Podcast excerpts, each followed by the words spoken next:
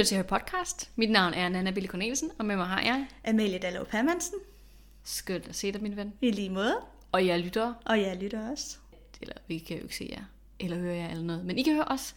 Jeg har en følelse af, at I er her. Ja, Ja, lige præcis. Det, det er jo lidt lang tid siden sidst, Ja. men vi har et dejligt kapitel med til jer i dag. ja to dejlige kapitler. To dejlige kapitler, mm. selvfølgelig. Så det glæder vi os bare mega meget til at komme i gang med. Ja, det gør jeg. Hvad skal vi snakke om i dag, Amalie? Jamen, øh, vi skal snakke om kapitel 20 og 21, og kapitel 20, det er det, der hedder den første opgave, mm. og, som altid er titlen dejlig sigende for, hvad det handler om. Næsten, fordi mit kapitel hedder Husalfernes befrielsesfront. Ja, okay, det er så ikke så sigende. Jo, det er det, fordi husalferne spiller en rolle, men det er faktisk en joke. Mm. Titlen refererer til en joke, der bliver sagt i kapitlet. Ja. Det er ikke fordi, at der er en front, men det er bare sådan, det refererer til joke. Ja, Omkring Hermiones arbejde, selvfølgelig, of course. ja. Så den er faktisk knap så sen. De plejer at være meget sådan...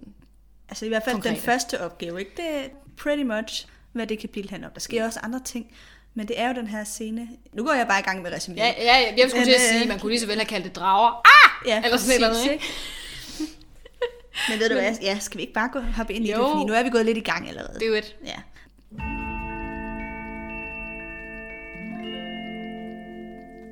I kapitel 20, den første opgave, der øh, forsøger Hermione at hjælpe Harry med at forberede den første opgave. Harry ved jo nu, at det er drager, han skal møde. Mm. Eller i hvert fald en drage. Ja. Og de er på biblioteket, for det er jo selvfølgelig Hermiones vej til viden. Så de prøver at slå op i en masse bøger, og der- de finder sgu ikke rigtig ud af noget. Men Harry han ser så også Cedric og får fortalt ham om dragerne, fordi han synes, det er unfair. Hvis Cedric er den eneste, der ikke ved, at der er drager med i den første udfordring. Ja. Harry har en formodning om, at Madame Maxine har fortalt det til Fleur, og at Igor Karkaroff har fortalt det til Krum. Og det viser sig også, at han har ret i den formodning. De har fortalt det til deres deltagere, ja. selvom at de jo faktisk ikke må. Lige præcis, lige præcis. Og det er jo det, der, altså... Han kan ikke holde tanken ud om, at Cedric er den eneste, der render rundt i total uvidenhed, og alle de andre har fået ligesom en eller anden form for måde at forberede sig på. Mm. Fordi Cedric ville ikke have nogen chance mod en drage, hvis han ikke vidste, at det var en drage.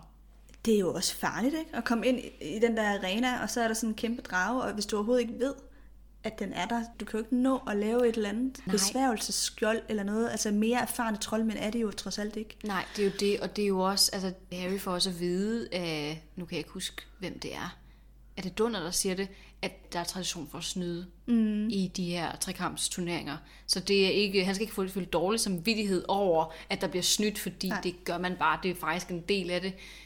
Men jeg Det er tænker meget også... sjovt, at det er bare sådan en anerkendt praksis. Ja, men det er noget, man gør med... Altså, det bliver sagt mellem linjerne, ikke? Altså, alle ved det, men, men der er ikke nogen, der... Altså, det skal ikke siges offentligt, at der bliver snydt. Ja.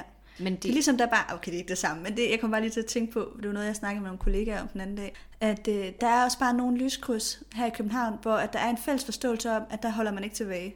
Der cykler man bare. Altså dernede foran Tivoli over for hovedbanegården, mm. der er der jo faktisk et kryds, hvor der er fodgængerfelt. Og selvfølgelig stopper man, hvis der er fodgængere, men alle cyklister har en eller anden fælles forståelse om, at det er okay at cykle over for rødt, hvis bare der ikke er nogen. Mm.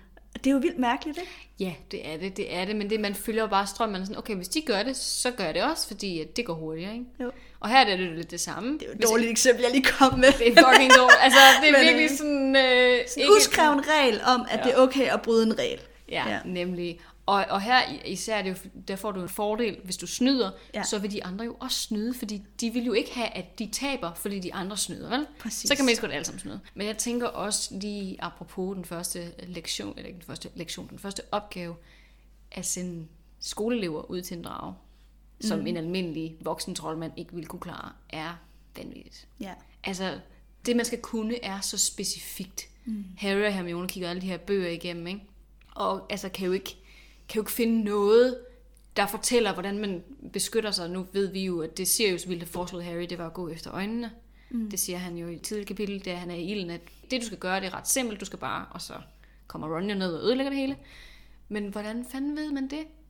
Så det er bare, altså, jeg synes faktisk ikke, det er fair, at de bliver forberedt. Altså det skulle næsten være ligesom med ægget, ikke? at de, de kan få et hint til det, og hvis de kan løse gåden, så kunne de finde ud af, at det var drager. Men det der med, at de skal gå fuldstændig i blinde ind i det her, ja, det synes jeg er voldsomt. det er rigtigt. Også fordi man kan sige, at det er lidt noget andet end også labyrinten, for der er jo også nogle ukendte opgaver. Ja. men det er nogle opgaver, som de er blevet oplært i. Ja. Så vidt jeg husker, rigtig mange af de udfordringer der, mm. det er nogen, som Harry kender Ja. Altså for eksempel er der en boggart, og det har han haft om på tredje år. Ja. Så der er også ligesom lidt mere en formodning om, at det er noget, man kan klare. Det er rigtigt, og det er sådan, de kommer aldrig til at møde en drage i magiske dyrs pasning og pleje. Nej. De mødte så Norbe- Norberta i første bog, men det var jo ikke, fordi hun var en del af lektionerne. Det var jo, fordi Hagrid han havde anskaffet sig en drage ulovligt. Mm. Ikke? Og de lærte jo heller aldrig noget om, hvordan det er at forholde sig til drager. Nej. Altså, så de har jo ikke nogen referenceramme overhovedet for det her. De kommer til at lære noget teoretisk om drager i magiske dyrs pasning og pleje, og i forsvar mod mørkets kræfter, tænker jeg. Mm. Men det kan man jo ikke bruge til noget, hvis du ikke møder det virkelige væsen, vel? Nej. Det er i hvert fald min Og det er jo faktisk også noget af det... Ej, nu går vi bare langt ud over det her resume. Fuck det. Men, men det får mig bare til at tænke på, det er jo også noget af det, som Harry han siger i øh, næste bog, hvor at de starter DA. Ja. Det er det her med, at det er noget helt andet, når man ser døden i øjnene. Fordi man ved ikke, hvordan man reagerer. Man kan ikke forberede sig på, hvordan det er at stå i situationen og være på grænsen til at dø. Nej. Eller se dine venner dø. Der er nogle ting, man skal Det opleve, før man reelt forstår det. Og det er jo også det, han siger med Cedric, ikke? at han er sådan, Cedric var forberedt. Cedric kunne alle de samme ting, som Harry kan. Han kan alle besværgelsen, han kan alle teorien. Han kan nok mere end Harry. Han kan nok mere end Harry, men han døde alligevel. Ja. Fordi han, han, har aldrig, han har aldrig oplevet det der.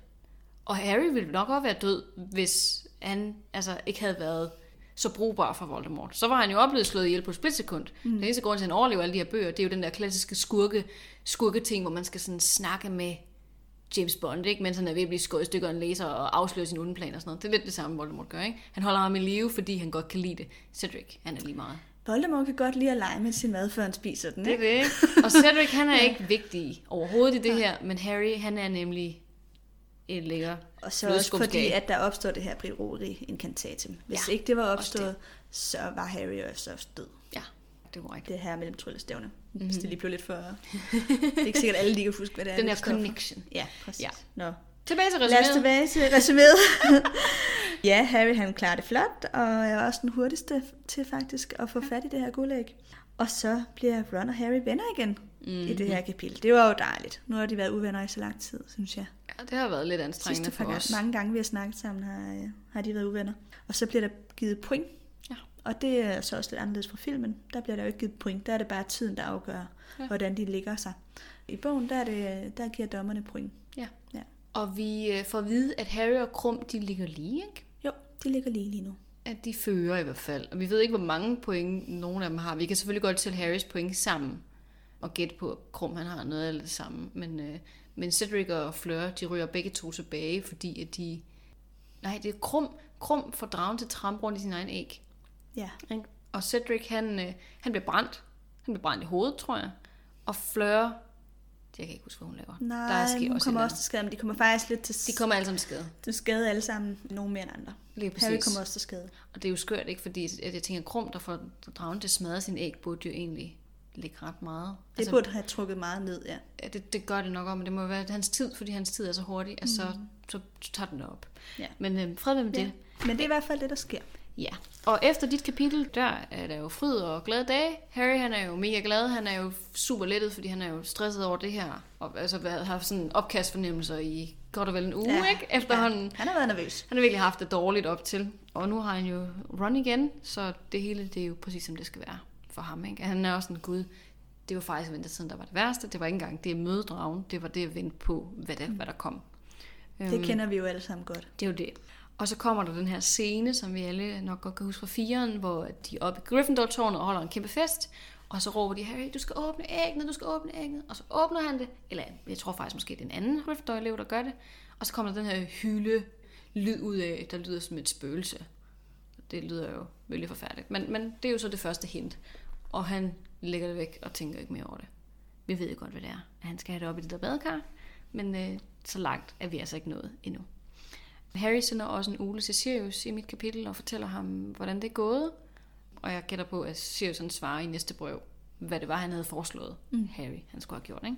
Så har de en, øh, en time med Hagrid i Magiske Dyrs Pasning og Pleje, hvor Rita Rivian, hun øh, lige pludselig dukker frem med en busk.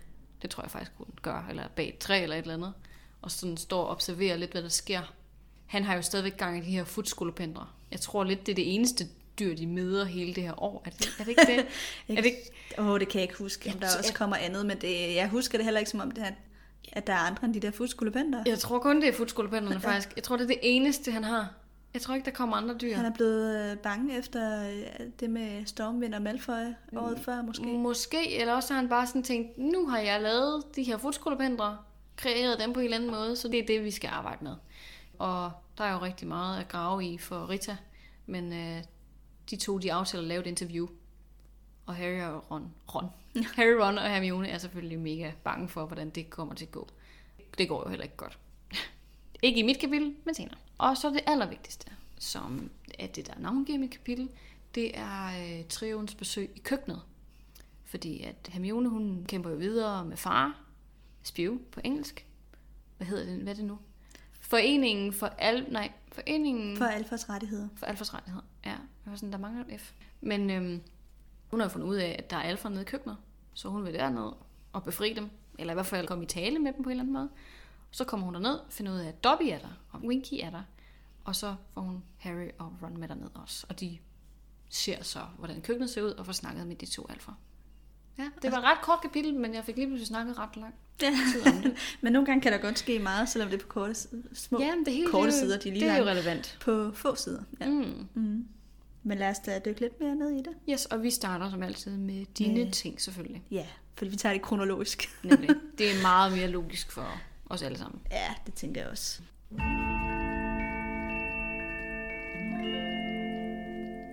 Jamen, jeg har faktisk mange nedslagspunkter, nogle større end andre. Det er fedt. Det har du ikke så ofte. Det har jeg ikke så ofte, men i dag, da jeg sad og læste kapitlet, så tænkte jeg, så var der bare mange gange, hvor jeg lige tænkte, det var da pudsigt, eller det var sjovt, mm. eller det vil jeg lige høre din holdning til. Ja. Og det første, det er en meget, meget lille ting, men øhm, jeg kunne bare ikke lade være med at sidde og klukle lidt, da der er den her scene, hvor Harry og Hermione de er på øh, biblioteket, Mm. og leder efter en eller anden idé, som Harry han kan bruge til at bekæmpe den her drage. Og så falder Harry over en, et værk, som hedder Mænd, der elsker drager for meget.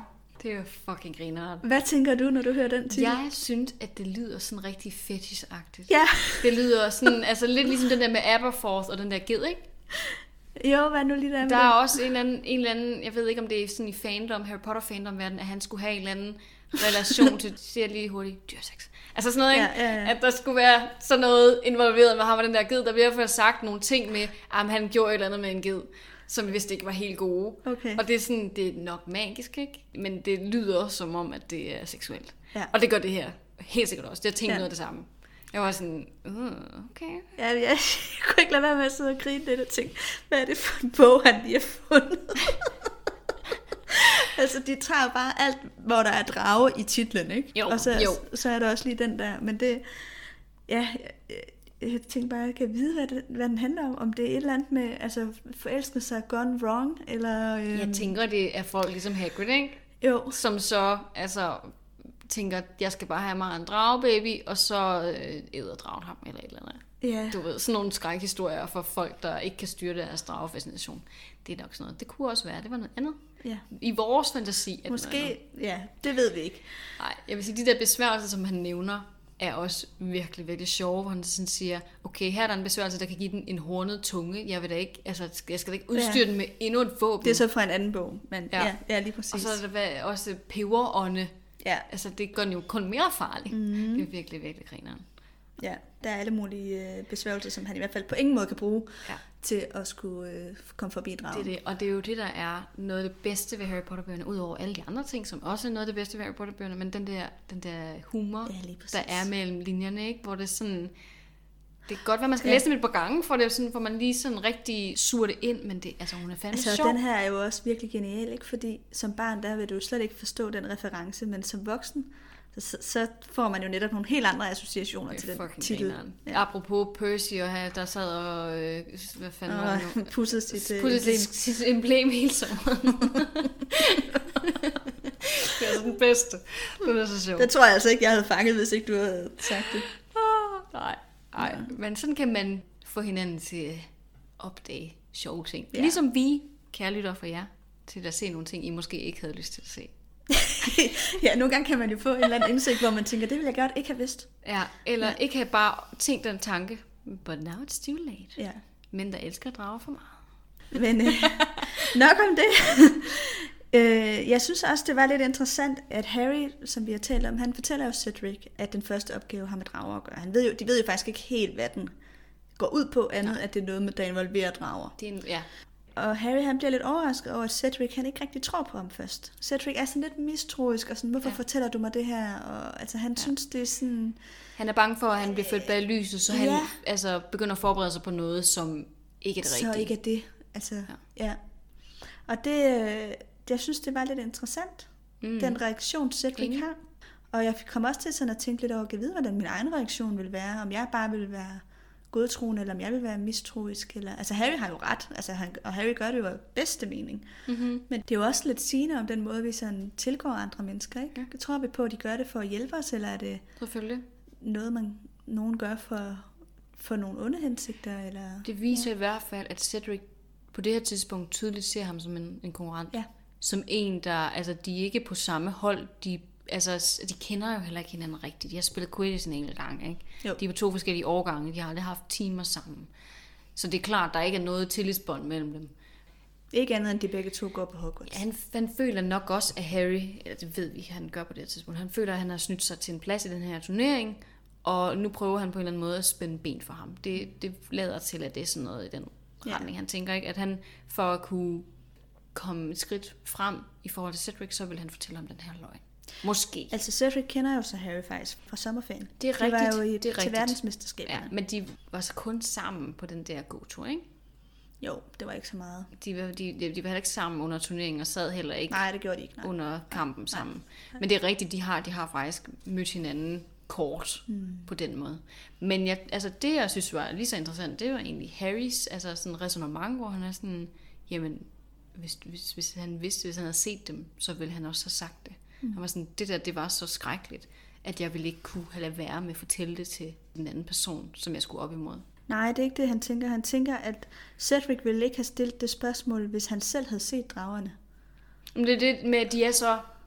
Altså, Nå, at det, han ville ikke... det var også det, du mente? Ja, Okay. Lige præcis, at, Ja. der, at det, det her, det er ikke noget, man kan, altså man, man skylder andre På at, den måde. at informere dem om det, Ja. fordi det er så forfærdeligt, det, at det de skal op mod, ikke? Jeg ved, jeg tænker næsten, han også han ville have sagt det til Draco Malfoy, hvis det havde været ham. Han tænker jo faktisk, det vil jeg ikke lade ske for selv min værste fjende. Og så tænker han, ah, og dog, hvis nu det var Snape eller Malfoy, så mm. bliver han alligevel lige lidt i tvivl. Tænker han faktisk det, siger han det? ja, det tænker han. Nå, okay. Ja. Men kommer ikke rigtig frem til, at det vil jeg, eller det vil jeg ikke. Han, mm. han er bare sådan, ah, der vil jeg måske være lidt i tvivl lige, hvis det var en af de to. Men øh, ja, det er bare interessant. Jeg tror, Harry han ville være mere godtroende, hvis det var omvendt. At Ja. Cedric var kommet til ham og havde fortalt, hvordan at første opgave havde handlet om Ja. drager. ja, det tror jeg også. Men man kan, tæ- altså man kan sige, for Cedrics vedkommende har der jo også været en framing af Harry på skolen. Harry er blevet framet som en person, der øh, ikke er til at stole på, lyver, altså forsøger ligesom at tiltuske sig æren, ikke? Og den har Cedric nok også begyndt at tro lidt på. Fordi at det er det, alle omkring ham siger. Så hvorfor skulle han ikke også se Harry i det lys? Jeg tror, det har påvirket lidt hans syn på Harry, at alle omkring ham, de går og synger de der smedesange og har de der emblemer og sådan noget. Det kunne jeg faktisk godt forestille mig, fordi han er heller ikke en person, der naturligt er mistroisk. Men jeg tror, han er blevet påvirket af konkurrencen også, og af det miljø, Det der er omkring ham. tænkes. Det kan sagtens tænkes. Man kan så sige, at hvis de to ikke skabte det her tillidsbånd nu, kunne det også godt være, at Cedric ikke var død. Ja. Fordi at... ja, det kan man godt sige. Sidste ende, så... Øh, Ja, altså alle de ting, der sker i deres liv, de får jo en eller anden konsekvens i sidste ende. Ikke? det er jo Og- det. Men det er jo også, altså hvis, hvis de ikke havde haft, altså var blevet enige om at samarbejde, eller tage æren sammen, Ja. inde i labyrinten, i den sidste opgave, så var han ikke død. Nej, så var han ikke kommet med til Voldemort, og så var han heller ikke blevet Lige ihjel. Nej. præcis. Så det, det, altså det koster ham, at han viser tillid over for Harry. Ja. Selvom det ikke er Harrys Det skyld. er jo også lidt ærgerligt i virkeligheden. For, Det er mega for ærgerligt. en ellers god morale. Jo, Ja. det er det. Det er trist, at det faktisk er det- der, hvor de to samarbejder og vælger at dele æren, at det går galt. ja, det er det. det er, Dårlig moral. Ja, det er det egentlig. ja. Så er Harry også inde på Dunners kontor. Ja. Fordi Dunner han overser, øh, eller hører måske, Overspionere. Han ser og hører, at Harry og Cedric taler sammen, og kan jo godt høre, hvad, der, hvad det er, Harry siger. Og Donner trækker så Harry ind på sit kontor, hvor han har alle de her artefakter. man Mørke, kalde det? mørkedetektorer. mørkedetektorer, lige præcis. Og der er alle mulige ting, og det vil jeg ikke gå yderligere ind i, bortset fra, at der er et fjendespejl og en kiste, som især tager Harrys øh, opmærksomhed. Og fjendespejl, det er jo så, det er også med i filmen, mener jeg faktisk. Mm, Der kan man øh, rigtigt. se ens fjender i spejlet bag sig, som om de står bag ved en. Men de er sådan lidt som sådan nogle skygger. Men jo nærmere ens fjender er på en, jo mere tydelige bliver de i det spejl der. Mm-hmm. Det er noget med, at hvis man kan se det hvide i deres øjne, så ved jeg, at jeg skal åbne min kiste. Ja, lige præcis. Det er Når det, de er så tæt siger. på, at du... Ja. Ja. Ja, når de er så tæt på, så skal jeg åbne kisten, siger Dunner. Og så er det, jeg tænker, hvorfor siger han det? Vi ved jo godt, vi to ved jo godt, hvad der ligger i den kiste. Der ligger jo den rigtige Dunner. Ja. Den ægte Dunner, han ligger i den der kiste. Så hvorfor? Jeg synes bare, det var en mærkelig ting at sige. Hvorfor vil han åbne kisten, når hans fjender kommer tæt på? Det er måske for at igen at skabe, altså for J.K. Rowlings side at skabe lidt opmærksomhed omkring den der kiste, at den ikke bare er en kiste. Men i forhold til Dunner, hvis man skal gå ind i hans personlige valg omkring at sige det, det, det kan være, fordi han godt kan lidt lide at lege med. Altså faren ved at gøre opmærksom på den på en eller anden måde, ikke? Ja, ja han Tænker du jo til Harry, at der er et eller andet, der er vigtigt nede i den Det kiste er det. i hvert fald. Men det lyder som om det er et våben. Ja, det gør det. Det lyder Det som om det det er et særligt våben. Og det er jo sådan lidt det modsatte, ikke? Det er jo, Jo. faktisk den ting, eller den person, som kan afsløre hele hans... Lige præcis. Plot. Lige præcis. Han ville jo aldrig åbne den, fordi at hans fjender var tæt på. Det ville være det værste, han kunne gøre. Så det giver ikke nogen mening, det han siger. Men jeg tror, det er, fordi han godt kan lide at leve livet lidt farligt. Ja. Og sådan øh, lægge nogle hens. Og så er det så også det, der sker i praksis, kan man så sige. Ja. Det er jo også noget, det J.K. Rowling er god til. Ikke? Hun nogle gange fortæller os ting, der sker, før de sker. Øh, og det, det, det kommer jo sådan set til Det er rigtigt. Det er rigtigt. Ja. Det var et interessant møde derinde ved Dunder. Jeg synes også, det var spændende, den måde, han hjælper Harry. Ikke? Altså, han er sådan, jeg favoriserer jo ikke nogen, men jeg har alligevel to almen, generelt gode råd til dig, som du skal følge. Du skal vælge noget, der sådan spiller til dine styrker. Du skal vælge noget, du er god til. Brug dine talenter. Og så laver han også en eller anden med hidkaldebevægelse med Akio, ikke? Og han er sådan, du skal på en eller anden måde få, altså, kunne kalde det frem. Mm. Ikke? Er det ikke sådan noget, den retning? Jo, han siger, at mit næste råd i al, stadig i al almindelighed, afbrød du om, er at bruge en ganske simpel besværgelse, som kan give dig, hvad du behøver. Ja, lige ja. præcis. Ikke? Så altså, han er jo ret væk, ikke? Men han presser alligevel Harry til at... Han er sådan- ikke mere øh, bag i sin, øh, sin spørgsmål, end at Harry ret hurtigt Ja. kommer, eller i sin råd, end at Harry ret hurtigt selv regner ud, hvad det er, der vil være smart for ham. Harry, han står, står jo bare sådan, åh, ja, øh, jeg har jo ikke nogen talenter, og har sådan sådan tænkt dig for fanden om, ikke? Jeg sådan sådan, kom nu, det er obvious. Og sådan, åh, okay, Quidditch, fair nok. Okay, jeg kan, jeg kan flyve, men jeg kan jo ikke få fat i min kost, ikke? Og det, det synes jeg bare, det var sådan, det var bare sådan en grineren måde at gøre det på. Ja, at han ja. var bare, altså, prøvede stadigvæk på at gøre, som om, at han ikke hjalp ham sådan direkte, Ja, men stadigvæk klart hjalp men ham. det gjorde han. Ja. Ja, det var Ja. bare... Harry var ikke kommet frem til det, hvis ikke Dunder Ja, havde Harry sagt de her ting. havde ikke klaret sig mod den drage, hvis ikke Dunder havde sagt det. Han havde aldrig tænkt over nede ved første opgave, hvad han skulle gøre. Nej, det havde han ikke. Han Altså- var ikke kommet frem til noget ellers. Nej, han havde ikke klaret den. Han, det tror jeg faktisk ikke, han havde. Nej, man kan sige, nu er Dunder jo ikke den eneste, der tilbyder sin hjælp. Ludoman kommer også og spørger, om der er noget, han kan hjælpe med. Fem minutter inden han skal ind. Ja, lige eller, inden de skal ind. det giver ikke nogen mening. Nej, nej, der er det lidt sent. Men er det ikke fordi, at han har været penge? Jo, det er. Det er så tydeligt. Donner, han har spillet på, at Harry han vinder trekamp. Ludoman. Sludder. Ludoman har spillet på, ja selvfølgelig, at, øh, at Harry han vinder trekampspokalen. Og han er jo derfor selvfølgelig meget interesseret i at hjælpe mm. Harry. Det er så obvious. Ja, det er det. Han siger faktisk også selv, Ludoman, at nu havde det været godt at, at bruge penge, eller spille penge på ham. eller sådan noget. det, han, han, nu bliver han det faktisk dyrere direkte. i næste runde Ja, at sætte penge ja, på, ikke? Ja. Det er rigtigt. Så øh, ja. Og så, øh, så er der jo selve den her scene, hvor de er inde ved dragerne, og, og Ludoman er så også ham, der, der skal kommentere på det. Det gør jo Mm. så Harry endnu mere nervøs, fordi han kommenterer jo også, når det går galt, ikke? og siger Jo, jo, jo. sådan nogle ting. Som noget, Ja, det er rigtigt, når han hører fra de andre, de er under de andre deltagere også, Ja, ja, fordi sådan han kan jo ikke se det. Ah, det var meget, meget tæt på. Han tager chancer ham her, og smart manøvre. Mm. Meget men, øh, modigt. Ærgerligt, den ikke virkede. så Harry han sidder og bliver mere og mere nervøs. Ja, især også telt. med publikum, der er sådan, Ja, og, og sådan noget, ikke? Altså, fordi jeg kan høre alt, Ja. ja. men han kan ikke se noget, fordi han sidder inde i et telt. præcis. Og han er den aller sidste, der skal ind. Ja. Men klarer det jo så ret godt. Altså, og det er jo en sådan meget hurtigere scene i bogen end i filmen, som er sædvanligt. Øh, Hun letter ikke engang dragen. jo, meget kort. Altså, hun, hun løfter sig. Hun løfter sig lige op to meter nærmest, og så kan han lige smutte ind under hende og tage guldægget. Jeg tror faktisk mere, at, at hun rejser sig op på, altså på bagbenene. Sådan, Ej, så hun letter lige, men, Letter hun? men kun lige altså to meter. Det er slet ikke den der flyvescene, der er Ej, filmen. der er ikke noget med at slås op i de der tårne, og han sådan er ved at falde ned i Nej, sin nej, nej, kost nej, og alt nej, muligt. det sker ikke. Han forvirrer hende ved at flyve rundt om hende mange gange, og op og ned og rundt og frem og tilbage. Og så til sidst får hende, hende så til at lette en lille smule, så han kan komme ind under hendes ben Ja. og tage øh, guldægget. Lige præcis, og så slutter det bare, så er der ikke mere. Nej, og så kommer Ron og er sådan, nå, vi er gode venner igen, og alt er fint. Og så skal der gives point. Og det er sådan set det sidste, jeg gerne lige vil nå at tale om mm. i det her kapitel. Det er det der med, det er jo nogle lidt inhabile dommere. Ekstremt. Det er jo rektorerne, der skal give dem point. Det synes jeg, altså... Ja, det, det kan jo snart ikke overraske længere i det her magiske samfund. Det er jo simpelthen, det er Ludo Ludoman, som jo så også har spillet på en af spillerne. øhm, og så er det Dumbledore og Madame Maxim, Herfam og Karkaroff, som er de fem dommer, der giver point.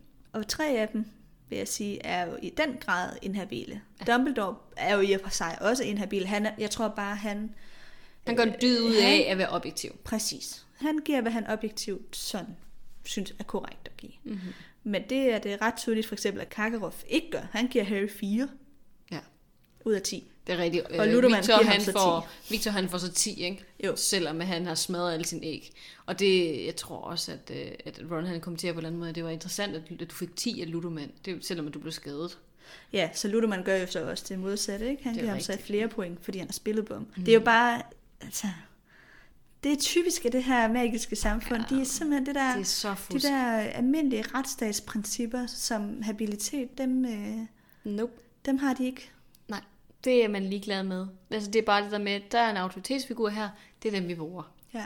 Altså, det er dem, der skal dømme i det her. Ikke noget med at få en, en, en jury ind fra, det ved jeg ikke, ministeriet, eller få nogle uvildige dommer fra hver land ind. Det bliver rektorerne, for det er dem, der er med tilfældigvis.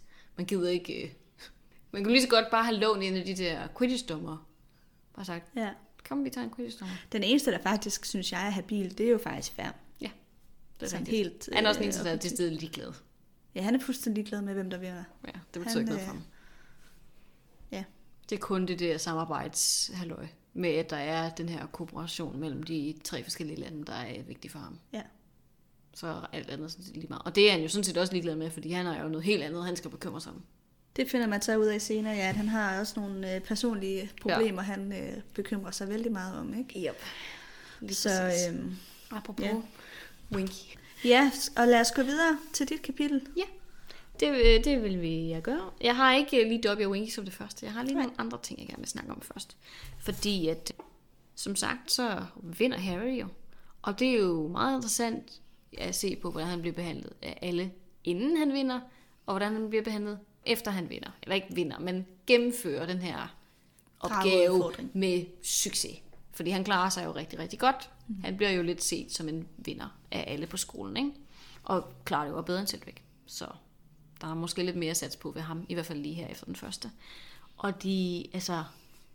Altså, man kunne næsten forestille sig som en, sådan en scene, hvor de kaster ham op i luften, ikke? Alle Hogwarts-elever er glade på, altså over, at de har ham. Måske på nær Slytherin, som jo aldrig kan glædes over noget, Harry gør. Ja. De vil jo altid bare være sure. Men alle de andre, som også har været mod ham, altså Ravenclaw og Hufflepuff, og, og så selv, selv Gryffindor-eleverne har været sådan lidt, ja, det er fedt nok, men altså, du er jo lidt en løgner, ikke? De har i hvert fald ikke været udelukkende positive over for hans deltagelse. De har ikke rigtig støttet ham. Nej. De har ikke bakket ham op, fordi det har været en rigtig svær periode for ham. Han har, ikke, han har manglet den der generelle støtte, som han nu får mm. af dem, som man ser der til festen, fordi de igen har været nede og stjæle mad fra køkkenet. Ikke stjæle mad, de har faktisk fået det foræret af husalferne. Det er også noget, Ron kommentere på senere. Men altså, nu vil de lige pludselig godt fejre ham, og sådan virkelig køre fuld på og bakke op og sådan noget. Og altså, alle lærerne er jo også lykkelige, og de har jo også i mere eller mindre grad op til prøvet på at bakke lidt op. For eksempel McGonagall, hun siger lige inden, hvad hedder det, den første opgave, jeg håber, du er okay på det og sådan noget. Ikke? Men det er jo, altså, det er jo useless. Du kan ikke bruge det til noget. Det er jo, det er jo slet ikke nok. Han har haft brug for altså decideret terapi i perioden op til, fordi det har været så. Ja, men det er jo klassisk. Altså, det er jo, den skole her har ikke fokus på mental sundhed. Nej, det har den ikke. På nogen punkter. Overhovedet ikke. Så det er mega interessant. Og også, som, som du siger, Ron kommer jo også med det samme tilbage. Og der tænker jeg, det er interessant. Hvorfor tænker du, at, at han kommer nu? Jeg tror, Ron øh, har haft lyst til at øh, blive venner med Harry igen i et længere stykke tid, men ja. har haft svært ved, altså der er de bare teenager, de har haft, han har haft svært ved, hvordan han lige skulle gøre det. Mm. Og nu, øh, nu var der så en åbning nu, Ja. hvor at Harry også var modtagelig. Mm.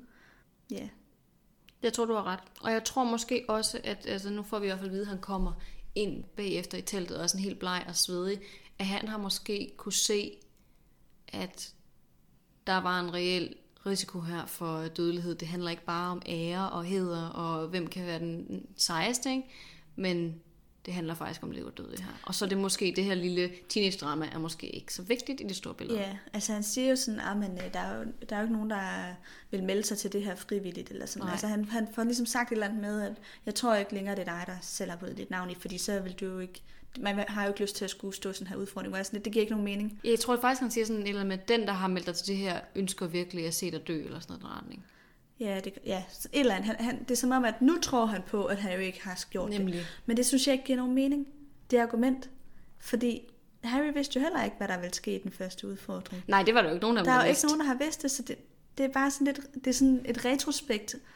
I retrospekt, så er sådan, Nå ja, men øh, nu hvor jeg kan se, hvor voldsomt det var, så tænker jeg, at det var der ikke nogen, der ville gøre. Nej, men det er der heller ikke nogen, der har vidst før. Man kan sagtens have meldt sig til, uden at have fattet, hvor farligt det var. Præcis. Det, der er ikke noget, der har ændret sig. Nej. Nej, det er rigtigt. Jeg, altså, det er også derfor, jeg tænker, at det er mere sådan en, wow, du kunne dø. Det her, det kunne have kostet dig livet. Okay, det er ikke det værd så at være sur der. Og du, har- du har helt ret. Han har forsøgt lidt at nærme sig Harry. Grinet lidt af sådan, han griner lidt en joke på et tidspunkt til en spothouse-team, yeah. som. Harry siger, ikke? Hvor han er sådan, nå ja, men jeg, kan jo jeg kommer til at dø mange gange, eller et eller andet. Hvad ved jeg, et eller andet med de der. Ja, professor. Dommedagsprofetier, Det er fordi Trelawney siger, at, øh, dem, at øh, man vil dø en hurtig død, alle dem, der er født i juli. Og så siger Harry, at han er da glad for, at den er hurtig. at det ikke skal trækkes ud i langdrag eller et eller andet. Ja, Så- nemlig, nemlig. Og så du har, altså, han har forsøgt at nærme sig ham, men de er begge to for stolte, ikke? Jo. Men, øhm, men, men ja, det, Jeg tror måske også, at Ron øh, har indset, at det her det var faktisk ikke noget, han havde lyst til. Han har jo før den her Ja. øh, opgave været jaloux, fordi at han gerne ville være den, der var med. Ja. Og nu ser han den her opgave og tænker, hvor er jeg glad for, at det ikke er mig. ja, gudskelov, så slipper jeg for alt det der. Ja. Ja, det er rigtigt. Det er rigtigt. Det spiller sgu nok også ind. Men jeg tænker også nu med alt den her heder og jubel og sejrsfest og sådan noget, tror du, de havde været lige så glade, hvis han havde klaret sig mega dårligt? Altså hvis han ikke, hvis han var kommet ind som nummer chok, Nej. Jeg tror helt klart, det har en betydning. Så lidt ligesom med Quidditch-kampene. Ja, man er populær, når der er noget, der går godt, og så bliver man glemt, når der er noget, der ikke går godt. Det tænker jeg også. Det er, det er bare sejrsrus. Fordi det, han er jo altid lidt det sorte for på den her skole. Ja. Udover når det går godt. Det var det, jeg lige havde til, til den Ja. del. Som sagt, så ser vi jo lige kort Hagrid til en time i Magiske Dyrs... Nej. Magiske, Magiske Dyrs Pasning og Pleje, mm. det er det, det hedder. Med de her kære futskolependre og, og Rita, der lige sådan kommer frem. Hun er jo faktisk blevet banned fra skolen. Hun må jo ikke være på grunden. Og jeg tror faktisk heller ikke, hun er til stede til øh, den første opgave. Nej, der kommer hun også øh, ud fra en busk efter, Ja. hvor de er på vej op mod skolen igen. Lige præcis. Og jeg prøver på at stille Harry nogle spørgsmål, hvor han sådan, det har jeg ikke nogen kommentar til, eller sådan eller andet retning. Ja, han siger, ja, nu skal du få en udtalelse. Farvel!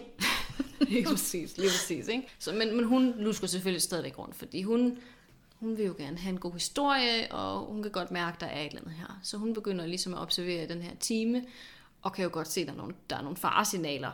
Og det ved vi jo godt alle sammen. Hagrid er en dårlig lærer. Mm. Altså, han er passioneret omkring sit fag, men han er, overholder ikke de sikkerhedsforanstaltninger, som han bør gøre. Altså, størstedelen af hans klasse, de sidder inde i hans hytte, med ansigterne op af ruderne, fordi at øh, de, de skal sådan finde ud af, om de er i sikkerhed for de der futskolepender.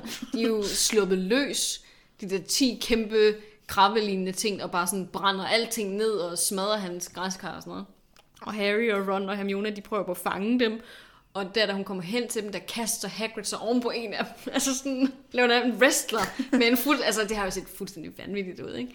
Så man kan godt forstå, at hun er sådan lidt... Hvad sker der lige her? og begynder at spørge ind og sådan noget. Og vi ved jo godt, hun har jo gode hensigter. Og øh, de kommer til at lave et interview. Det, det, det laver de, altså de, de laver aftalen i det her kapitel, og kommer også til at snakke om det i, i en af de senere, hvor hun jo laver et knap så godt interview, altså en artikel med ham, ikke? og afslører, at han har breathed de her fuldskoleprinter selv. Det er jo ikke, fordi det er en kæmpe historie i sig selv, men jeg er bare sådan... Jeg synes, det er interessant, at Hagrid altid kommer i knibe. Ja. Altså, jeg kan ikke komme i tanke... Det gør han jo faktisk nærmest i hver eneste bog. Det gør han. Altså, der er altid et eller andet med ham. Kan, jeg tror ikke... Jo, jo, der er faktisk noget. I bog 1, der er det Norberta. Ja, og at han afslører over for Voldemort, at det er Fluffy, der Det er han rigtigt. Men der er det ikke, du ved, der er det ikke øhm, sådan... Der er ikke nogen autoriteter, der opdager, Nej, at han er laver noget nok. fusk. Vel, Nej. at han har, han har fortalt den her hemmelighed. Det går ikke ud over ham, at han har fortalt det. Det vil øh, få Voldemort tilbage til livet, men, men ja, han mister ikke sit job eller noget på det, vel? Nej, nej. I toren, der bliver han sendt i hemmelighedens kammer. Nej, i Azkaban, ikke i hemmelighedens kammer. Men på grund af alt det med hemmelighedens kammer, bliver han sendt i Azkaban. Mm-hmm. Og får sådan en frygtelig oplevelse der. I træeren, Der, der, er hele den her retssag mod Stormvind og mod ham faktisk. Lige også, præcis. Som Malfoy kører. Lige præcis. Ja. Her i fireren, der er nu det her med de her fuldskolependlere. I femeren, der kommer Nidkær og Ja. begynder at prikke i, at han er halvkæmpe. Altså, det er måske kun i 6'erne og 7'eren, hvor der ikke er et eller andet krise med Hagrid. Altså, så er der jo krigen. Ja, det er rigtigt, men det er jo Men- selvfølgelig men ikke det hans fejl. Nej, det er jo ikke, er jo ikke noget med ham at gøre, nej. Jeg tror mere, jeg prøver på sådan en pinpoint. Han trænger til at komme på kursus. altså, jeg tror, det, det er det, jeg prøver på at sige. Han skal på en eller anden Ja, form det er jo ikke for... alt sammen, der er hans skyld. Nej, så det er lige korrekt. tilføje. Der i toren, det har ikke noget med ham Nej, at gøre. det er, to, det er det er historie. ikke hans skyld. Det er Nej, rigtigt. det er det ikke. Og det i træerne med Malfoy, det er jo også, altså, det er jo også Malfoy, der opfører sig dog, dumt over for den her... Korrekt, men han er heller ikke, altså han er ikke god til at lave nogle rammer, der gør tingene, altså der gør, at tingene de ikke, Han går op i skrider. det spændende, og ikke at det er sikkert. lige præcis. Så nu med de her fuldskolepindere, så ved jeg ikke, hvad det er, han tænker. Men Nej, der, altså, der er det ikke engang spændende, der er det bare farligt. fucking uhyggeligt. Ja, det virker super klamme. Men jeg synes bare, det var, det var bare interessant, at han kunne bare få lov til. Jeg synes, det er skønt. Hagrid er en af de bedste karakterer overhovedet. Og den bedste fader slags moderfigur, som Harry han kunne ønske sig. Men han er ikke gearet til det her job. Han trænger i hvert fald til at få et pædagogikum. Altså, jeg synes jo egentlig, at han er en meget god lærer, fordi han brænder for det. Ja, Men han, men han kan ikke finde ud af at sætte rammer, der Nej, gør, at det han er, er, ikke så struktureret en lærer, vel? det er ikke undervisning, de kan bruge til noget. I, i, i langt højeste ja, grad. de lærer da også noget om dyrene, synes jeg. Ja, en, altså nej. Hippogrifferne. Hippogrifferne lærer de noget om. Ja, Og der er også de der nifler, som vist også er meget gode, ikke? jo. Men ellers så, altså, han har, altså hjertet i hans undervisning er god. Han har et ønske om at lære dem noget, og han prøver også på at lære dem noget. Men problemet er, at han, han sætter ikke rammerne for, at alle kan få noget ud af det. Nej, der er jo det her øh, ordsprog, der lyder, at vejen til helvede er brolagt med gode intentioner, eller sådan Ja, noget, ikke? ja, det er rigtigt. Nej, det er dårlige undskyldninger.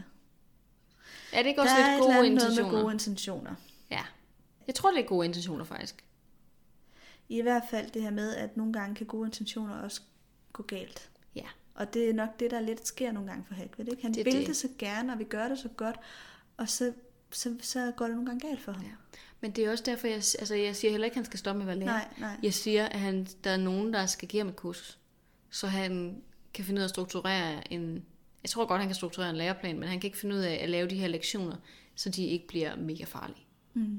Altså, det er ligesom Noget med med... et sikkerhedskursus i hvert fald. Det, det er noget med at afveje alderen på de her elever, og hvad de kan, og hvad, der, hvad de er for små til endnu. Men Ikke? igen, så er det heller ikke noget, Hogwarts går vildt meget op Nej, korrekt. korrekt. Elevernes sikkerhed er ikke første prioriteten. Nej, også det der med at tage mod den forbudte skov i bog 1, ikke? Altså fuldstændig ja. vanvittigt. Altså det, det er jo ikke kun ham. Det er jo generelt lærerstilen, som er, er noget, øhm, skal vi sige, eksperimenterende Ja, på en pæn måde. Der er ikke så mange retningslinjer, der er ikke så mange, der går og holder øje med, hvordan det går. Og da vi så endelig får en person, der kommer og holder øje, så er hun så også bare den mest psycho-person i hele den her altså, det, serie. det er jo ikke på den måde, man skal holde øje, vel? Nej, Nej. det er det. Så går vi for meget i den anden retning. Så må der ikke være noget som helst farligt.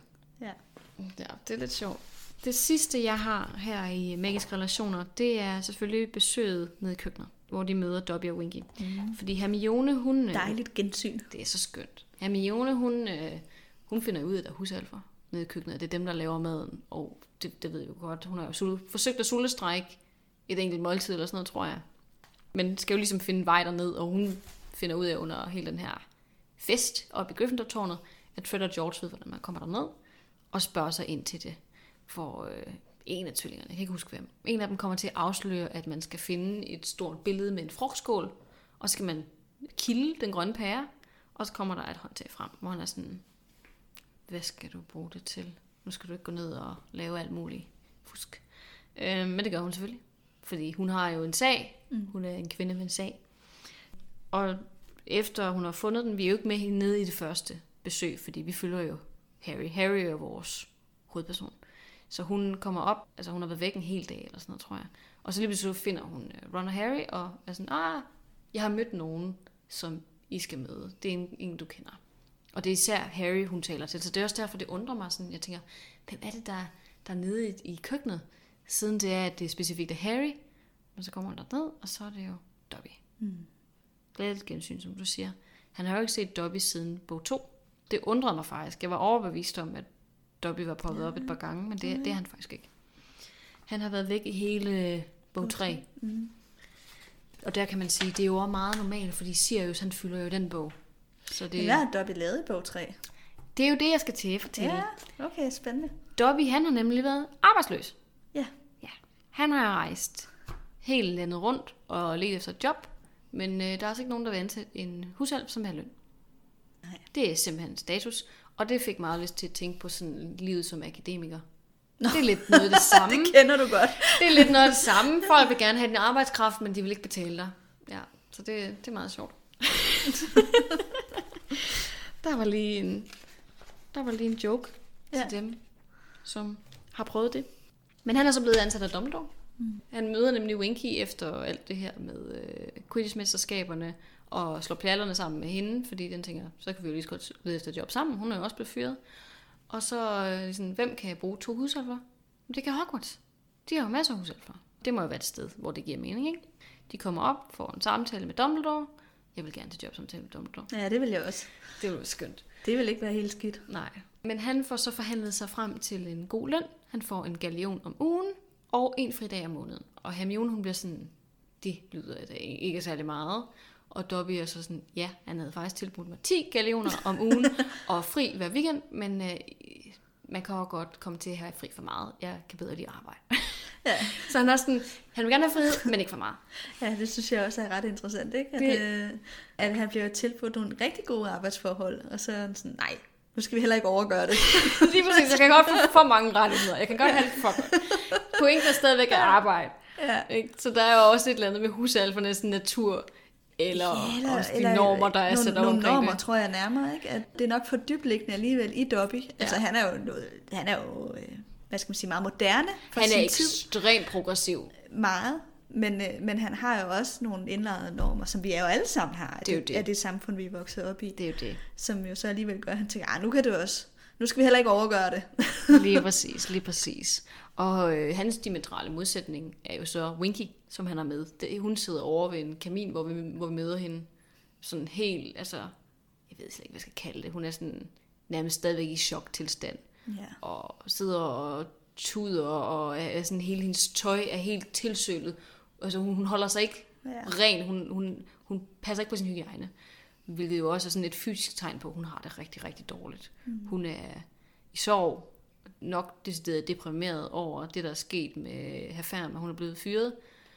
Men nok også lige så meget, at hun kan ikke tage vare på den familie længere. Jeg tror for Winky er det her, har hendes position ved familien Færm været mere end et job, det har været en identitet.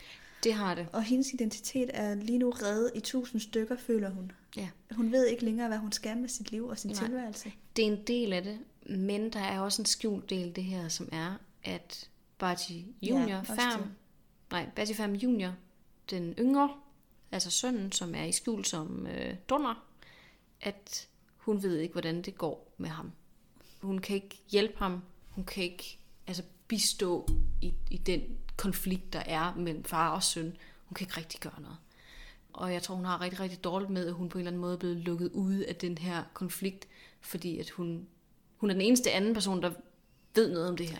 Plus at hun jo nok også har følt et stort ansvar, fordi det var hendes ansvar ja. at passe på færm, at han ikke stak af Herm Junior under mesterskaberne, og det gør Det han er så forvirrende, de hedder sammen. Ja, det, det er virkelig irriterende. Men Junior, lad os bare kalde ham Junior. Junior stikker jo af under kvindeskampen, og det var hendes opgave at sikre, at han blev på sin plads. Ja. Og det føler hun jo en stor skam, og hun føler jo, at hun ikke har levet op til sit ansvar. Ja, og det, det har hun jo sådan set heller ikke. Hun giver ham lov til nogle ting, og det er det, der koster hende jobbet, ikke? Ja, det, og så kan man bare spørge, er det hendes, at bør, bør det være hendes ansvar? Ikke? Nej. Altså det er jo herr Færm senior, som har taget nogle valg, der er virkelig dumme. Ja, det er rigtigt. Og også junior sådan set. Men altså det er, jo, det er jo egentlig de her to mænd, som opfører sig Ja. hamrende forkert. Ja, det, det er det, det er det. Men det er nok derfor, hun er så ked af det. Hun er ked af at have mistet jobbet, men hun er også ked af, at hun ikke kan hjælpe mere nu, at hun er blevet isoleret eller fjernet fra, fra det, det her problem, og må bare se til, uden at vide, hvad fanden der sker. Ja. Så ja, hun har det helvedes til, og skammer sig selvfølgelig over at være blevet fyret, og giver også udtryk for, at det er helt forfærdeligt. Man siger også, at hun har i hvert fald ikke taget imod nogen løn, fordi det vil der om noget være endnu værre. Så dybt er hun dog ikke sunket endnu. Jeg tror, hun vil se det som en form for prostitution, hvis hun skulle tage imod løn. Det tror jeg faktisk er en rigtig god måde at se det på. Ja. Men det er også, altså generelt det her med husalferne og løn og de her slavelignende vilkår og sådan noget, ikke? det er jo utrolig interessant, hvordan de ser sig selv og ser det her at arbejde gratis. Ikke? Mm. Fordi det, det er jo lidt ligesom med øhm, det tidligere billede på, hvordan man er en god kvinde eller en god mor. Ikke? Du skal gå hjemme i huset og passe dine børn, og det er sådan, man gør. Man skal ikke ud og arbejde. Det er ikke noget, en rigtig kvinde bør gøre. Det er ikke for... Altså, hvis man, så, er man, så er man ikke en ordentlig kvinde eller en ordentlig mm. familie, ikke? Og det er jo lidt det samme med husalferen. Du er ikke en ordentlig husalf, mm. hvis du tager imod en løn. Du skal gøre det her arbejde af glæde og gratis for en familie. ja.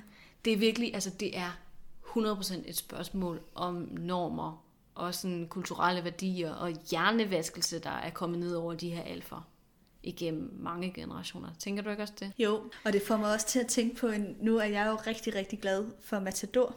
Mm. Øh, det er til en Matador. Det er du. Den har jeg set rigtig mange gange. Og der er der faktisk en scene, hvor at, til dem, der har set Matador, og hvis man ikke har set den, så se den. Så kom i gang. Ja, men øh, Misse Møge, hun øh, bliver jo sådan lidt små kærester med ham her, Lærer Andersen på et tidspunkt. han er forfærdelig. Og han udnytter hende jo utrolig meget, og får mad hos hende, og hun reparerer hans tøj. Han og, tager altid sådan skjorter med, så skal blive strøget. Ja, det gør han først ved Violet, og senere hos fru Møge der, eller frøken Møge.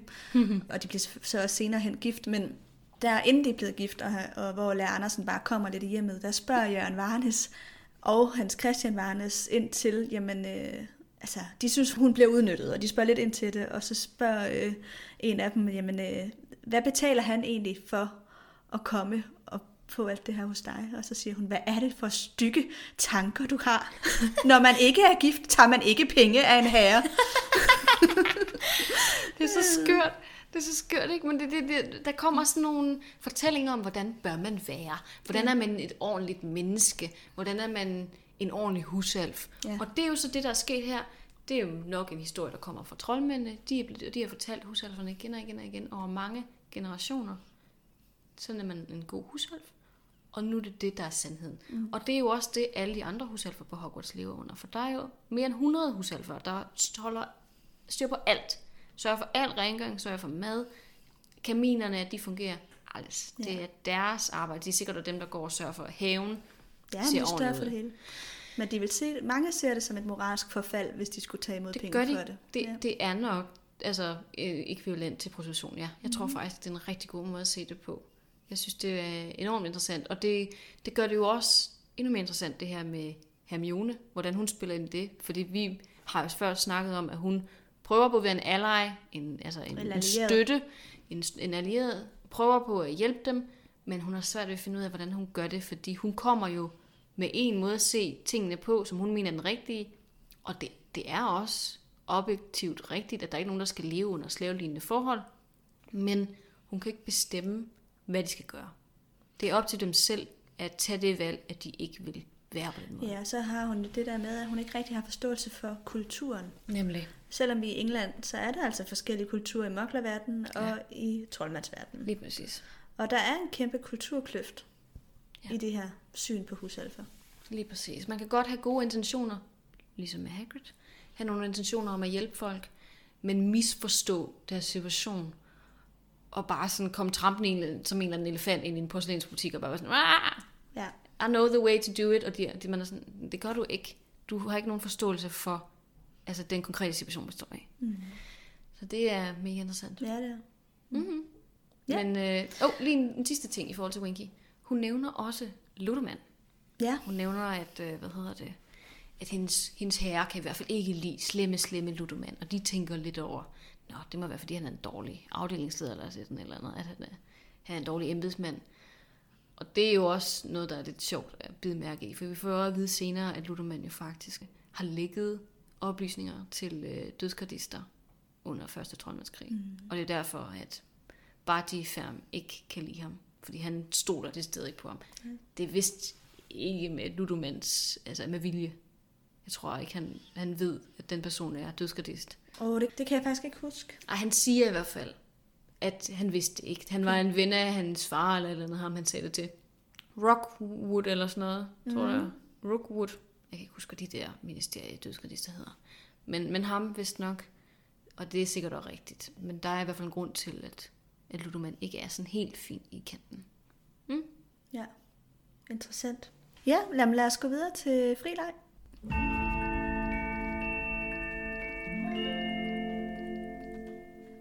Jeg tænker lidt, Nana, at øh, det du har, det ligger fint i forlængelse af det, vi lige har snakket om nu her. Ja, det er helt Ja, rigtigt. så lad os starte med det. Jeg har en lille snas om, øh, om køkkenerne nemlig. Fordi nu er vi jo nede i køkkenet, og der har vi jo ikke været før. Nej, Og det er jo lidt sjovt, apropos alt det her med husalfer. Jeg kan også huske første gang, jeg læste bøgerne, eller fik dem læst, at det var sådan en åbenbaring. Sådan, gud, der er køkkener. Ja, altså, sådan- maden er jo bare kommet frem af sig selv. Det er ikke? jo det, og man har jo tænkt, det er, Det bare, det er bare magi. magi. Ja. Og det er det jo også, men der er også lidt lidt mere. Mm. Og det er jo husalferne nede i køkkenet. Og det man får at vide nede i køkkenet, eller får at se, det er, at køkkenet er lige så stort som storsalen. Det ligger direkte under storsalen, og er samme størrelse, og så står der så fem store borde. Altså samme slags borde, som dem, der står oppe i selve salen. Ja. Og øh, det virker til, at hele den her proces fungerer sådan, at husalferne laver maden, eller fremtryller maden på en eller anden måde, og så stiller de maden på bordet, og så teleporterer den op på bordet ovenpå. Ja. Altså det er sådan, sådan et tvillingssystem. Fancy madelevator.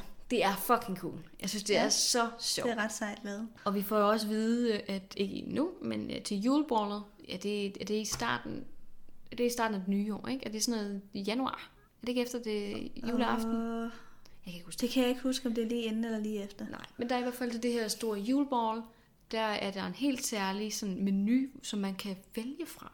Så Nå. alle, alle gæsterne til juleballet, de, de får uddelt menu, og så kan de så fortælle deres tallerken, tror jeg, hvad det er, de gerne vil spise. Og så Ej, hvor er det kommer smart. det op på Ja. deres tallerken. Det er jo mega cool. Det er virkelig, virkelig sjovt. Det er magi, når det er sejt.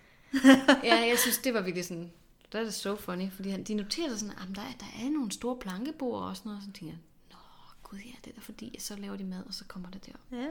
Virkelig, virkelig, øh, altså Det nice. ville jo være smart nu her i den her coronatid, vi lever i, ikke? Det vil være super smart. Ja. Ja. Bare så behøver man ikke røre ved noget.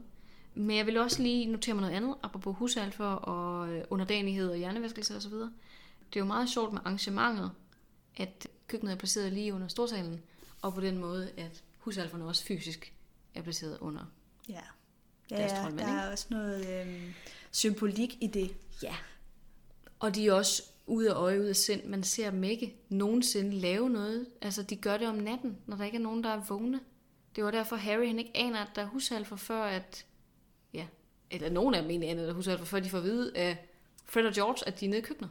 Ja, det er som om, at eleverne og også læseren har tænkt, at det hele bare skete automatisk. Lige præcis. Ja. Og det var naturligt nok, for der er mange andre ting, der sker automatisk i den her verden, ikke? Mm. Men det får mig også lidt til at tænke på det her med det usynlige arbejde, ikke? Jo. Alt det, der sker generelt i hjemmet, er jo også tit sådan noget lidt usynligt arbejde. Det er det. Men det er jo stadigvæk noget, som nogen gør. Ja. Det er ikke noget, der sker automatisk. Nej. Her er husalfen lidt en stand-in for øh, den traditionelle husmor. Ja, 50'ernes husmor, ikke? Lige præcis. Det synes jeg var en, en interessant refleksion lige at have med. Ja. Det er ikke min egen, men nu kom den lige med ind. Ja, super. Mm.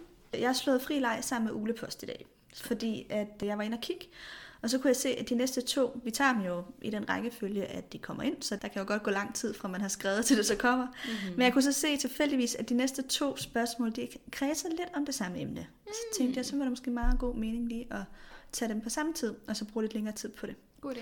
Og det handler nemlig om øh, horcruxer. Uh, Og det er noget, vi jo relativt ofte får spørgsmål om, faktisk. Det, Og også har snakket intenst om. Jeg tror, det er noget, et af de emner sammen med Bogger, vi har snakket mest om. Ja, men øh, jeg føler, at det er lidt et udtømmeligt, uudtømmeligt emne, fordi det er i hvert fald noget, som jeg kan mærke, at flere af jer lytter er, altså stadigvæk er interesseret i, at vi taler om. Og derfor tænker jeg også, det er fint, at vi tager, den, tager nogle af de her snakke Absolut. løbende, fordi der er så mange, det er nok også fordi, at, at der er så mange delelementer af det. Og sådan vi har- små nuancer i nogle ting og noget. Og Ikke? der er også mange gissninger, for vi har ikke fået nogle rigtige svar på noget. Præcis. Men uh, lad os tage det første, det er fra Sally, som har skrevet, hun har faktisk et ret godt spørgsmål, synes jeg. Hun har skrevet, vil I diskutere følgende plothul? Hvis basiliskgift kan ødelægge en horcrux, og Harry han har en horcrux i sig, hvorfor blev horcruxen i Harry så ikke ødelagt af basiliskens tand, der ind i Harry i hans arm i øhm, hemmelighedernes kammer? Det er et rigtig godt spørgsmål. Det synes jeg også. Og nu vil jeg gerne høre, jeg har faktisk fundet øh, J.K. Rowlings svar på det her spørgsmål, specifikke spørgsmål, så jeg ved, hvad hun har tænkt. Okay. Men jeg vil Fair gerne nok. høre, øh, hvis du har en idé. Jeg tænker, der er to muligheder. Ja. Et, hun har fucket op. Hun har glemt, at han er en horcrux, og har bare været sådan, åh, oh, fuck. det glemte jeg. To, han er ikke så tæt på at dø, at den når at dræbe horcruxen. ja. Det er faktisk meget rigtigt det sidste, du siger, ikke? Okay. Så hun har faktisk tænkt over det, ikke Hun har tænkt over det. Hun har sagt, at Fox, altså Phoenix-fuglen her, den når at redde Harry, inden at giften har nået at komme ind og ødelægge horcruxen. Okay, så det er faktisk rigtig ærgerligt. Og dermed, jamen, og dog, fordi hvis, altså, hvis den skulle have nået at dræbe horcruxen, så, så ville Harry også have været død. Altså, så skulle den så meget ind i Harrys Nå, krop, at så okay. ville Harry også have nået at dø af den her gift, inden at han kunne blive reddet. Okay. Så det var lidt enten eller. Aha. Enten skulle både horcruxen og Harry reddes, eller også så ville de Det er jo dø. interessant, at Voldemort ved at lave Avada Kedavra på ham i bog 7, så ikke også, han heller ikke er så tæt på at dø, det at han ikke kan genopstå. Det er jo lidt... Ja, men det er vel så, fordi der er noget andet magi der, der Er går det ind. på grund af, at han lige har haft øh, genopstandelsestenen? Eller? Det er fordi, at Voldemort, han øh, har, tror han har oldstaven, men i virkeligheden har oldstaven jo tilhørsforhold til Harry, og oldstaven vil ikke dræbe sin ejer. Ja. Og derfor dræber den ikke Harry, men det sjæle fragment i Harry, som ikke er Harry selv. Fair nok. Så det, det er derfor. God taget. Men i det her tilfælde, der ville giften have slået Harrys horcrux ihjel, hvis ikke Fox var trådt ind mm. og havde reddet dem begge to. Okay. Men jeg ved ikke rigtig, hvad jeg synes om den forklaring, må jeg så sige. Ikke? Fordi nogle horcruxer tager jo faktisk ikke særlig lang tid om at blive ødelagt. For eksempel pokalen, den bliver jo også ødelagt med den her basiliskgift. Øh, Han, gift. han har giften i sig forholdsvis lang tid, faktisk. Det har han. Så jeg synes også, det er lidt en sød forklaring på en eller anden måde, fordi ja, altså både pokalen, men også altså medaljongen, den ødelægger de jo også ved at hugge den over på én gang. Altså, der er mange af de her horcruxer, der er Der skulle, burde ikke skulle være mere slag. til, tænker du? Ja, Jeg tror, du er ret. Jeg tror, hun har glemt det. Og så er det sådan efter Ja. tanke. Ja. ja. Fordi det vil være noget mærkeligt noget, at det, man kan bruge til at dræbe horcrux i, i, i et tilfælde, ikke virker i et andet tilfælde. Ja, og at det skal være lang nok tid. Altså man kan så sige, omvendt sige, dagbogen tager lang tid om at blive dræbt. Eller ødelagt. Altså, Ja. der sidder han jo faktisk, i, i hvert fald især i filmen, sidder han jo i lang tid. Men filmen kan vi ikke Det kan vi ikke regne med. Men kan du huske, om han sidder i lang, ja, lang tid Altså, i ja, bogen? det gør han. Altså, det plejer altid at gå meget hurtigt i bogen. Altså, ligesom du siger med dragekampen. Ja, Ja, ja. ja. Altså, den er jo over på hvad, halvandet minut eller sådan noget, ifølge bogen, ikke? Og i filmen, der er det bare sådan, ah, 10 minutter. Altså, mm. jeg tror ikke, der går så lang tid, faktisk. Jeg synes ikke, de der kampscener Så er så synes jeg lange. bare, det er lidt en sød forklaring, at hun kommer med, at det er fordi, at Fox kommer så hurtigt og redder Harry, at giften ikke har noget at... Det er jo tror- fint nok at have en forklaring fra hende, kan man sige. Og det er da bedre end ingenting, men ja, Må ikke det er lidt en, en forglemmelse? Ja det tror jeg. Men øh, ja, Man kan selv vælge, og, hvad man tror på. Tror man på J.K. Rowling, eller tror man på, at hun har fundet på det bagefter? Altså man kan sige, i begge tilfælde tror man jo på hende, men det er bare, om det er så gennemtænkt, eller om det er en, En- en... eftertanke, ja. Ja, ja. Lige præcis. Ja. Nå, men så er der også øh, en, der hedder Maria, som mm. har skrevet til os, og hun har faktisk i princippet tre spørgsmål i et. Hun er rigtig snydt. Hun Ja. koblet dem. Og hun skrev faktisk, I bestemmer selv, om vi tager dem på en gang, eller I deler det op. Men Ej, øh, så fint. nu har det jo lidt med hinanden at gøre, så jeg tænker lige så godt, vi kan tage det nu. Mm. Hun spørger, hvad vil der ske, hvis Harry blev udsat for et dementorkys, altså mens han stadig er en horcrux? Oh. Vil en af sjælene så blive suget ud, så han potentielt kun vil stå tilbage med Voldemorts sjæl, eller vil begge sjæle blive suget ud på én gang? Jeg tænker, der er ligesom Harry sjæl, ikke? Hvis, jeg ved ikke, hvordan det her det fungerer. Men lad os lege, at det er på den måde, jeg forestiller mig. Harrys sjæl, den udfylder ligesom hele hans krop. Den er sådan, den er Harry-formet, kropsformet. Og så et sted inde i ham, der er der et lille fragment, måske en arm eller en fod eller sådan noget. Det er det nok ikke. Men, men der er i hvert fald en lille del af Voldemort, som sidder fast. Jeg tænker, at det er meget lettere at få Hukroksen ud først, end det er at få Harry sjæl ud. For, får, altså jeg forestiller mig, mm. det er ligesom sådan en... Ja, Harry sjæl er bare større. Ja. Jeg tror, det tager længere tid at få Harry sjæl ud, og den hænger også lidt bedre fast. Altså man kan sige, Voldemorts sjæl er jo... Øh, jeg havde sagt en 8. del, det er det jo ikke engang, fordi det er jo mindre. Den er jo endnu mindre. Lige præcis. Jeg, jeg tænker, at hans sjæl er først for, for den har ikke rigtig noget sted, den rigtig sidder fast i. Det er sådan ligesom altså, en vedhæftning. Men jeg har svært ved at forestille mig, at dementorerne kan adskille det alligevel, vil jeg så sige. Jeg tror, det sidder ret godt fast. Det gør det måske. Altså jeg tænker, at det, det er måske sådan, at den kommer først ud, Voldemorts, men så følger Harry så også lige umiddelbart efter. Så jeg tror, man skal kappe den der proces ret hurtigt, ja. for det kun er Voldemorts, der ryger ud. Sådan noget, yeah. man forestiller mig. Ja. Og der er selvfølgelig ikke noget belæg for det her overhovedet. Nej, nej, det er altså, det er... Jeg tror, at det, begge sjæle vil blive suget ud. Men jeg tror ikke, at dementorerne er særlig interesseret i sjælefragmentet fra Voldemort, når det så er Nej, sagt. fordi der er heller ikke rigtig noget brugbart i det Det giver jo ikke energi. Nej. Det er tomme kulhydrater, havde jeg sagt. Ja. Altså, Voldemorts sjæl er så fragmenteret, at de ikke er særlig interesserede i ham. Det ser man jo faktisk også senere i de senere mm. bøger. Dementorerne påvirker ikke Voldemort særlig meget. Nej. De er ikke interesseret i hans sjæl. Den er for ødelagt. Det så præcis. måske er Harry heller ikke på den måde et, et fedt offer, fordi de, jeg tror ikke, at det der sjælefragment er særlig fedt at få ud. Det kan godt være, at det han sådan, øhm, hans lugt i gåsøjne, ikke? Jo. De lækre ting, hans sjæl sender ud i deres øh, nærhed, at de måske ikke er så stærke på grund af sjælefragmentet, at de sådan forstyrrer de signaler, sjæle signaler. Det lyder sådan rigtig hokus ja, når man sidder og snakker om det på den der måde. Ja. Ikke? Men altså, det er jo også, fordi vi har ikke et sprog for det. Hun snakker jo heller ikke rigtig om det her nej, med sjæle, sjæle, eller forklare, hvordan det fungerer på nogen måde. Så det giver, det giver os jo ikke rigtig nogen gode at bruge. Men, men det, der signalerer dementorerne til ham, og han har en lækker menneskelig sjæl og sådan noget, at det kan godt være, at den forstyrrer det. Altså, de er jo interesserede i ham. De prøver jo også at give ham et dementorkys, ja. der i uh, bog 3, ikke? Mm. Så, så han er jo interessant for Og igen i bog 5. Ja, også der. Så man kan sige, han er jo attraktiv mm-hmm. sjæle med. Ja, men godt være, han er lidt øh, mindre attraktiv ja, end andre. Jeg, jeg ved det ikke. Det, det er igen en gissning. Ja. Så ja, vi ved faktisk ikke rigtig, hvad der vil ske. Ja. Jeg tror, at det hele vil ryge med. Jeg tror ikke, at det kan adskilles af en dementor. Nej. Men øh, du tænker, at det godt kan... Jeg tænker den anden. Så må I lytte også selv ja, I beslutte for, hvad I selv. synes, der lyder ja. bedst. Eller mest Anden del af spørgsmålet er, hvordan reagerer dementorer i det hele taget på horcruxer? På det her med sjælefragmenter? Jeg tror, at du har ret i det her med, at de synes, at det er ikke noget, de er interesseret i. Det er ja. ikke attraktivt for dem at få fat i det, fordi det, det, igen, det er ikke menneskeligt. De vil have det menneskelige, de vil have de der gode følelser, glade følelser, lykkefølelser, og det indeholder sjælefragment ikke. Lige præcis. Det er i hvert fald også min teori. Og vi hører for eksempel Sirius fortælle, at han har fundet ud af, at når han er en hund inde i uh, Azkaban, når han, mm. han, han er en animagus, og når han laver sammen til en hund, så er dementorerne mindre interesserede i ham. Ja.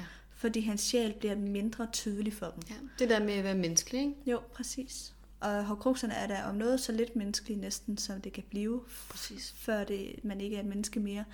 Så ja, jeg, jeg tror ikke, det interesserer dem. Mm. Det der er vi så helt enige. Ja, super. Og så er det tredje, hvordan bliver Voldemort påvirket af dementorer med sin ødelagte sjæl? Det har vi faktisk også svaret lidt på. Ja. Han bliver ikke så påvirket af dem, og Nej. de bliver jo også hans allierede. Han har ikke følelser, der altså, kan ødelægges, lader det til. Vi får jo aldrig indsigt i hans følelsesliv, udover at han er vred eller glad. Ikke? Ja. Men det er sådan nogle ekstreme versioner af de to følelser, som heller ikke virker, jeg ved ikke, hvad man skal kalde det, oprigtigt rigtige. Ja, jeg tror ikke, at folk, der har psykopatiske træk, måske i så høj grad bliver påvirket af dementorer, måske. Nej. Som folk, der ikke har de træk. Det tror du ret i. Det der med empatien, ja. det der med medmenneskeligheden og sådan noget, når det fjernes, så fjerner man også noget af det, der gør en udsat for dementorer. Ja. Det tror jeg helt sikkert. Så han er, han er en af dem. Dermed ikke sagt, at man ikke kan mærke dem, eller Nej. kan blive påvirket af dem, men jeg tror ikke, man måske bliver det i lige så høj grad. Nej, det tror jeg heller ikke. Jeg tror også, at han er en af dem, der bliver mindst påvirket overhovedet Ja, i hele den her serie. ja det tror mm. jeg også. Ja. ja, men det var faktisk det. Ja. Ja. Så er der kun et lille citat tilbage. Ja, det er det. Per kapitel selvfølgelig. Ja.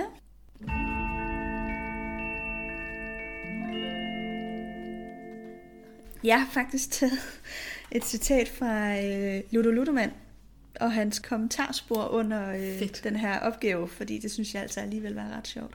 Mm-hmm. Okay. Det samme gentog sig. Åh, var det nu også et klogt træk, hørte de Ludomans henrygte råben. Uh, tæt på! Tag det nu roligt! Du godeste! Jeg troede næsten, hun nåede det. Åh, oh, det er også sådan, man kan få det rigtig dårligt, ikke? Når man sidder og venter. Ja.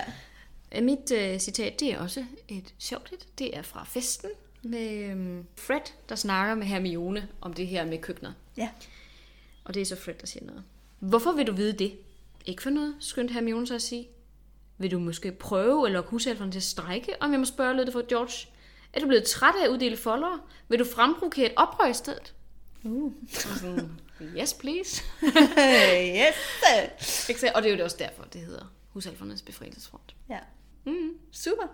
Jamen, øh, tak for i dag. Tak for det. Og vi håber, I lytter med igen næste gang.